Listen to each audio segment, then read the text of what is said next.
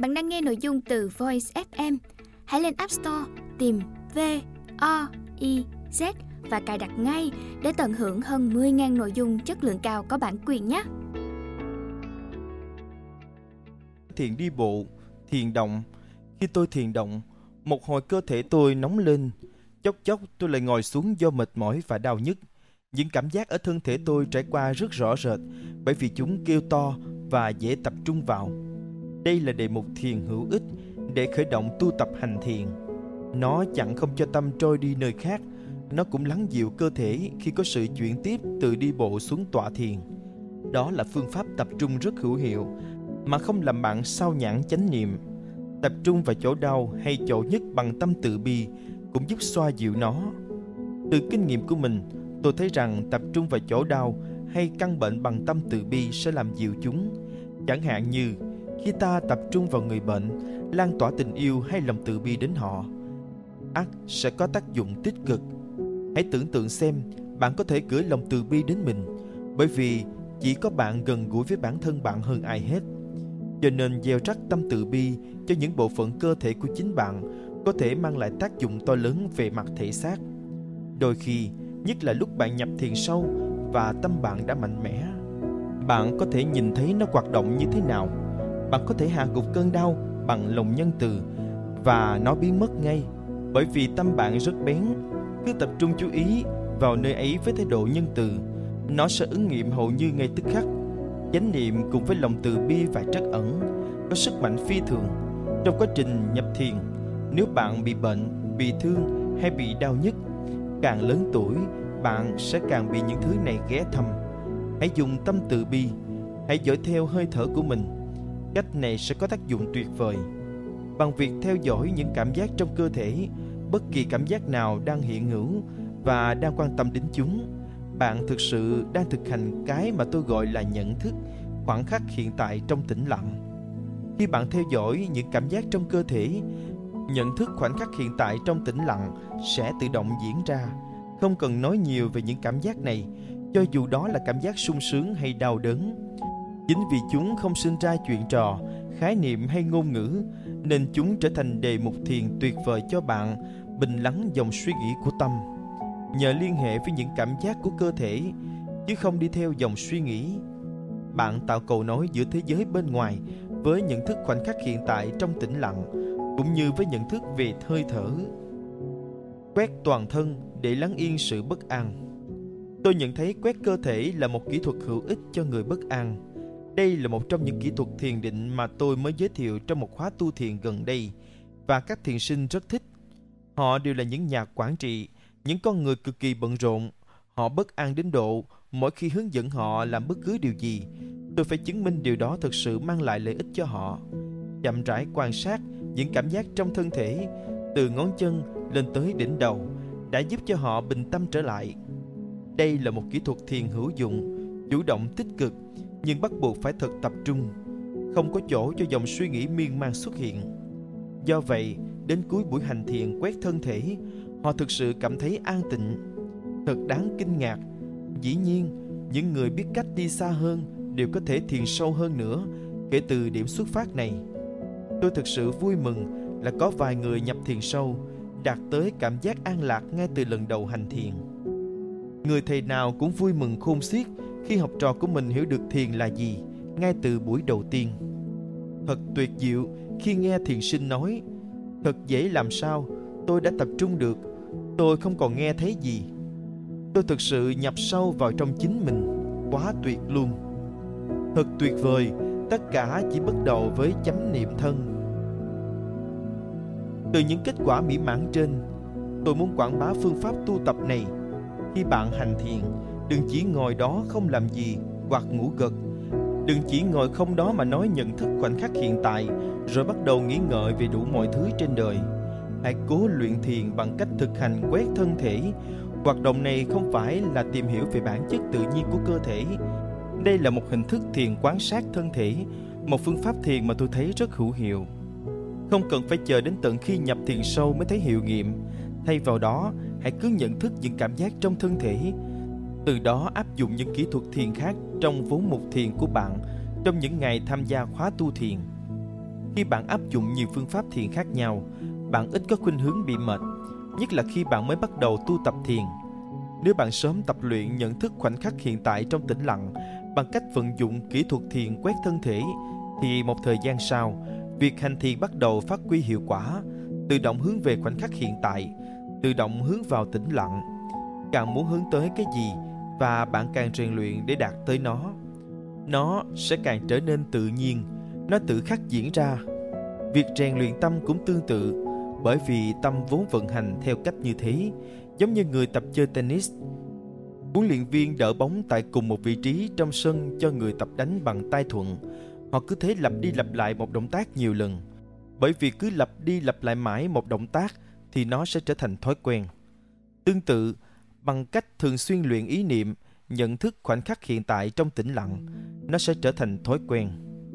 Tầm quan trọng của niềm vui Khi bạn đạt tới trạng thái nhận thức khoảnh khắc hiện tại trong tĩnh lặng, việc hành thiền sẽ trở thành một thú vui. Niềm hạnh phúc, sự thích thú, niềm vui ấy là một trong những mốc trải nghiệm quan trọng nhất của việc hành thiền. Nó là thứ giữ cho bạn an vị trên chiếc thuyền, là thứ giúp bạn tránh khỏi sự chán chường hoặc bất an, và suy nghĩ miên man. Ái dạ, còn những hai tháng rưỡi nữa mới hết được nhập thiền, làm sao ta sống sót nổi đây? Ý nghĩ ấy tuôn ra là do bạn không cảm nhận được niềm vui sướng từ việc hành thiền của mình. Còn khi bạn trải nghiệm niềm hạnh phúc, bạn nghĩ, hả?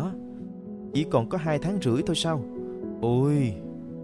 Niềm vui sướng trong hành thiền không xuất phát từ ý chí hay sự ép buộc, không sinh ra từ cảm hứng hay sự kỳ vọng. Niềm vui sướng ấy đến từ tâm định. Bằng cách rèn luyện tâm từ bi đối với thân thể mình, bạn tỉnh giấc với những gì bạn đang làm. Do bạn từ tâm nên bạn không bị thúc ép. Đó chính là lúc niềm vui sướng khởi sinh. Bằng cách phát triển lòng từ tâm, bạn tránh được tính tiêu cực và thói bới lông tìm phết, những thứ vốn gây ra nhiều vấn đề trong quá trình tu tập thiền. Đôi lúc bạn trở nên tiêu cực và bắt đầu nghĩ, tôi không thiền được, thật là vô vọng. Chẳng còn hy vọng gì ở việc dạy thiền, chẳng còn hy vọng gì ở việc tu tập Phật Pháp, chẳng còn hy vọng gì vào cuộc sống. Bạn có thể ngăn ngừa những ý nghĩ tiêu cực như thế bằng tâm từ bi. Bởi vì bạn có tâm từ bi, nên bạn có được tâm đẹp, rộng mở và hòa nhã. Nếu bạn quan sát những cảm giác trong cơ thể bằng thái độ tiêu cực, hãy massage hay âu yếm những ý nghĩ tiêu cực đó bằng lòng từ bi. Khi massage, những ý nghĩ và cảm xúc tiêu cực, bạn tránh được khả năng gây ra vấn đề lớn từ chúng. Quy luật của chánh niệm Ngoài tâm đại từ bi, thì sự chú ý tâm cũng quan trọng không kém. Chú tâm tức là bạn đóng vai trò người giám sát bạn quan sát mình đang làm gì và bạn hiểu cách thức tâm đang chuyển động ra sao không có chánh niệm nếu bạn đang phiêu bồng hay ngủ gật bạn không biết điều gì đang diễn ra do đó bạn đang lãng phí thời gian của mình thà dành ra nửa tiếng hành thiền với sự lưu tâm thực sự còn hơn là ngồi thiền nhiều giờ một cách chán nản mòn mỏi hoặc mông lung hãy vận dụng những cảm giác và cảm xúc của cơ thể một đề mục hành thiền để phát triển kỹ năng và sức mạnh cho tâm. Chừng nào bạn chưa đạt đến sự buông bỏ, thoát ly những cảm giác trong cơ thể, chừng đó bạn nên lưu tâm. Nó sẽ phát tiết năng lượng rất mạnh. Chỉ khi nào bạn buông bỏ những cảm giác trong thân thể thì chánh niệm mới được kích hoạt cho xảy ra. Lúc đó tâm bạn rất bén. Khi bạn chuyển tiếp tới sự quan sát khoảnh khắc hiện tại hay sự tĩnh lặng thì chánh niệm đã hiện hữu. Khi bạn chánh niệm theo dõi hơi thở, bạn quan sát hơi thở để xem sự chú ý có bắt đầu rời xa hơi thở hay không để còn đưa nó trở về. Tôi gọi chức năng này của chánh niệm là người gác cổng. Người gác cổng canh chừng kẻ thù, chỉ những thứ được phép đi vào mới được ông ta cho vào. Nếu người gác cổng ngủ lơ mơ thì tất cả những chỉ thị sẽ không được thực hiện. Nhiệm vụ của ông ta không được thực hiện. Ngược lại, nếu người gác cổng tỉnh táo và ý thức cao độ ông ta sẽ cẩn thận canh chừng kẻ cướp đi vào đi ra, cũng như nắm bắt được những động tĩnh không hay. Người gác cổng vừa phải hoàn toàn có ý thức, nhận thức đầy đủ, vừa phải biết rõ những chỉ thị, mệnh lệnh, tương tự đối với chánh niệm. Nó phải vừa tin tưởng để theo dõi những gì đang diễn ra, vừa phải tuân theo những chỉ thị về nhiệm vụ, canh chừng ở đâu và như thế nào.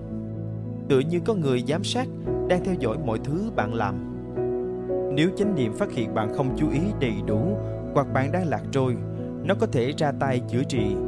Kỹ thuật này được gọi là quy luật của chánh niệm. Nó rất quan trọng và bạn phải rèn luyện nó.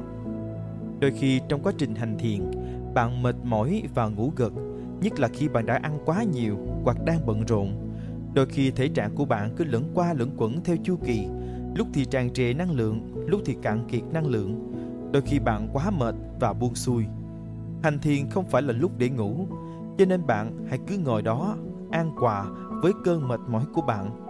Có thể lúc đó bạn không hề chánh niệm gì hết, nhưng đừng chống lại cơn mệt mỏi ấy. Khi cứ ngồi mà không chống trả gì cả, bạn không phí hoài năng lượng của bạn vào đối tượng tiêu cực. Thay vào đó, hãy mở cánh cửa trái tim và tử tế với cái mệt của mình. Thường thì nó sẽ không kéo dài. Có khi cơn mệt mỏi chỉ là một dạng lười biếng. Tuy nhiên, có một sự khác biệt cực lớn giữa lười biếng và mệt mỏi thực sự. Lười biếng tức là khi bạn không tu tập chánh niệm, bạn cứ phó mặc bản thân vào trong tiêu cực, đắm chìm vào cái mà bạn đang nghĩ là sự cố, chạy trốn khỏi cuộc sống thực tại. Nhưng nếu bạn có sự thông tuệ, bạn biết đó không phải là sự chạy trốn ngọt ngào, bởi vì chán nản không phải là một trạng thái dễ chịu. Tốt hơn, hãy rèn luyện chánh niệm bằng kỹ thuật quan sát cơ thể. Khi chánh niệm trở nên mạnh mẽ hơn, bạn cảm thấy dễ chịu hơn và bạn có thể quan sát khoảnh khắc hiện tại, quan sát sự tĩnh lặng, quan sát hơi thở. Nói ngắn gọn là bạn đang hành thiền. Bởi vì khi bạn hành thiền, bạn sẽ trở nên tự tin và hạnh phúc, an lạc hơn. Khi mới bắt đầu hành thiền, bạn phải biết rằng bạn có thể hành thiền. Một khi nhận ra mình có thể hành thiền, bạn được khích lệ và có động lực để nhập thiền sâu hơn.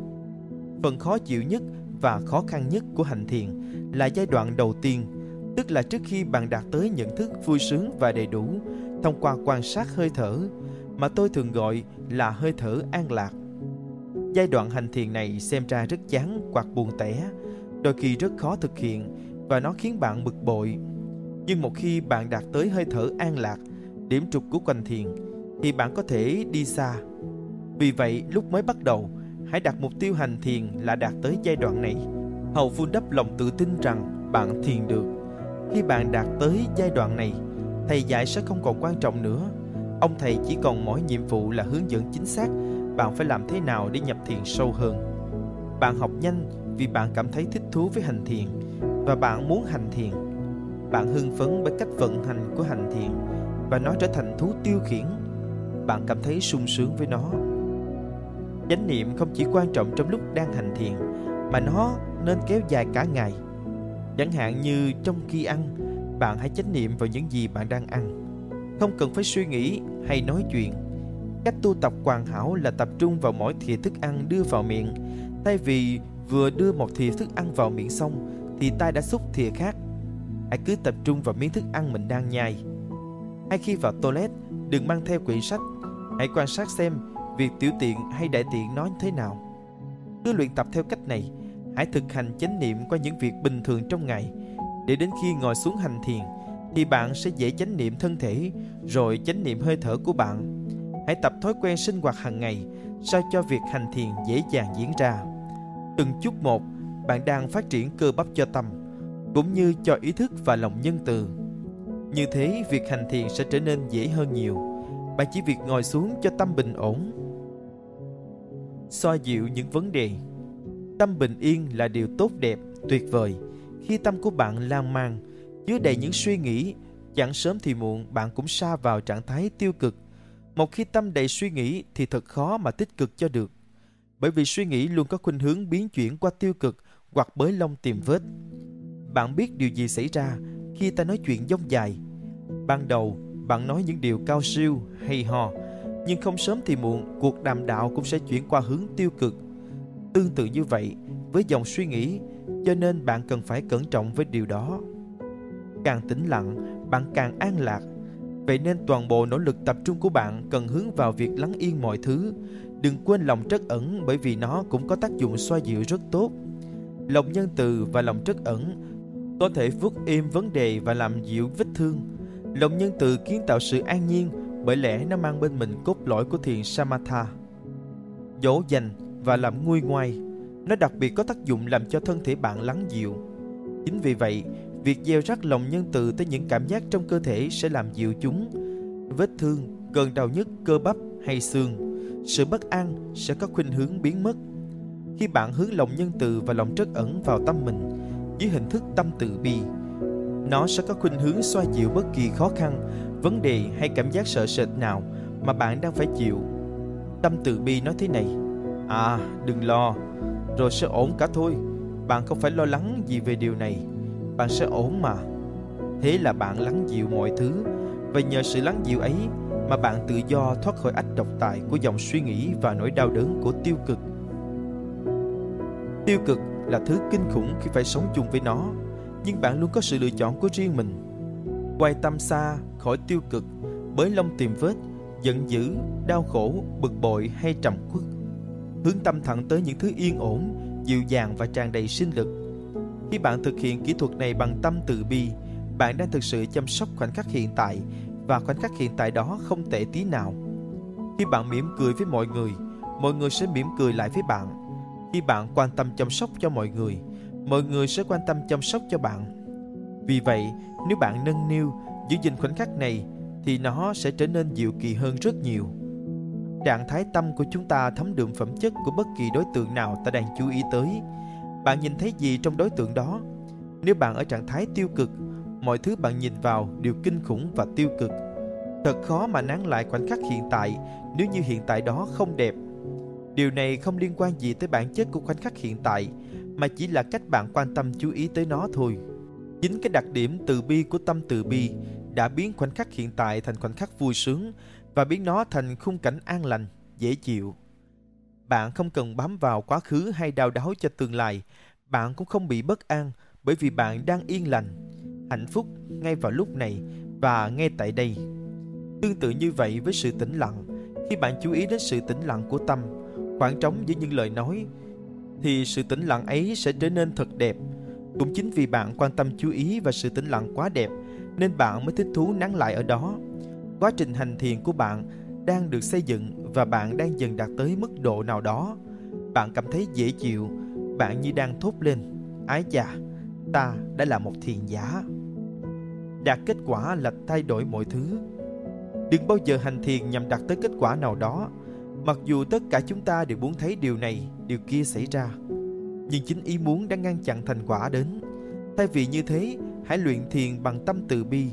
Theo cách đó, bạn đặt nhân vào đúng chỗ và quả tự khắc sẽ hiện ra. Những thành quả đến lượt chúng mang lại cho bạn sự phản hồi tích cực rằng việc hành thiền đang tiến triển và bạn thiền được. Điều đó thật tuyệt vời vì nó mang lại cảm giác hưng phấn, hiếu kỳ, dễ chịu. Bạn có cảm giác mình đang đi tới nơi nào đó, rồi rất nhiều cảm giác dễ chịu khác nữa, giống như hiệu ứng quả cầu tuyết vậy. Chính nhờ lòng từ bi mà bạn có thể nhận thức khoảnh khắc hiện tại và bạn có thể chánh niệm hơi thở, hành thiền qua quan sát hơi thở. Bạn có thể nhìn ngắm hơi thở đi vào đi ra trong khoảng thời gian dài. Bạn biết những nhân làm cho nó xảy ra. Nhân đó không phải là ý chí mà là chánh niệm và từ tâm.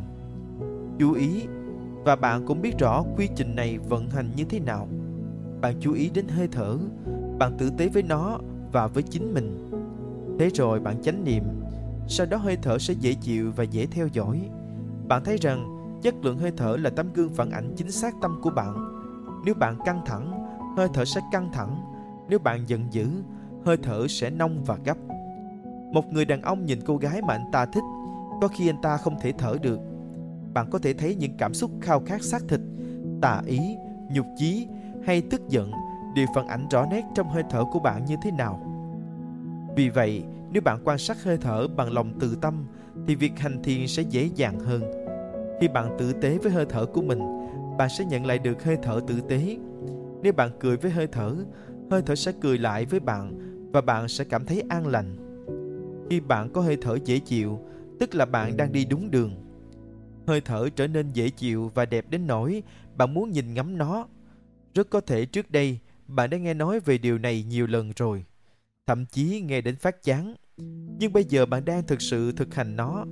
Bạn nhận được cảm giác an nhiên. Viễn cảnh về khóa tu thiền kéo dài không còn nhớ màu muộn phiền nữa, mà nó giống như bạn đi nghỉ mát vậy. Việc thiền đang tiến triển và đồng hòa kết trái, rồi bạn sẽ trải nghiệm thời khắc tuyệt diệu nhất trong đời. Càng ngắm nhìn hơi thở đi vào đi ra, bạn càng trở nên tĩnh tại và bình an. Hãy nhớ rằng xoa dịu và lắng tâm là mấu chốt của việc hành thiền. Đừng tìm kiếm sự chứng ngộ ở giai đoạn này, đừng xa vào dòng suy nghĩ mà hãy cố hiểu mọi thứ. Người tư duy giỏi trên thế gian này có thể suy nghĩ nhưng chưa chắc họ đã hiểu sâu xa. Rất ít người có thể đạt tới tâm định và an bình. Vậy nên bạn hãy rèn luyện để trở thành một trong số ít những người như thế. Hãy xem bạn có thể tu tập tâm định tới mức nào. Tâm lắng dịu thực sự sẽ tĩnh tại đến nỗi không có gì là không thể xảy ra bên trong nó. Đừng sợ cảm giác chán nản, bởi vì lúc ban đầu rèn luyện tâm định rất dễ sinh ra chán nản. Sự chán nản đó rồi sẽ biến mất khi tâm định bắt đầu hiện hữu. Mạnh dần lên rồi đầy ắp năng lượng. Đó là mục tiêu bạn nhắm tới.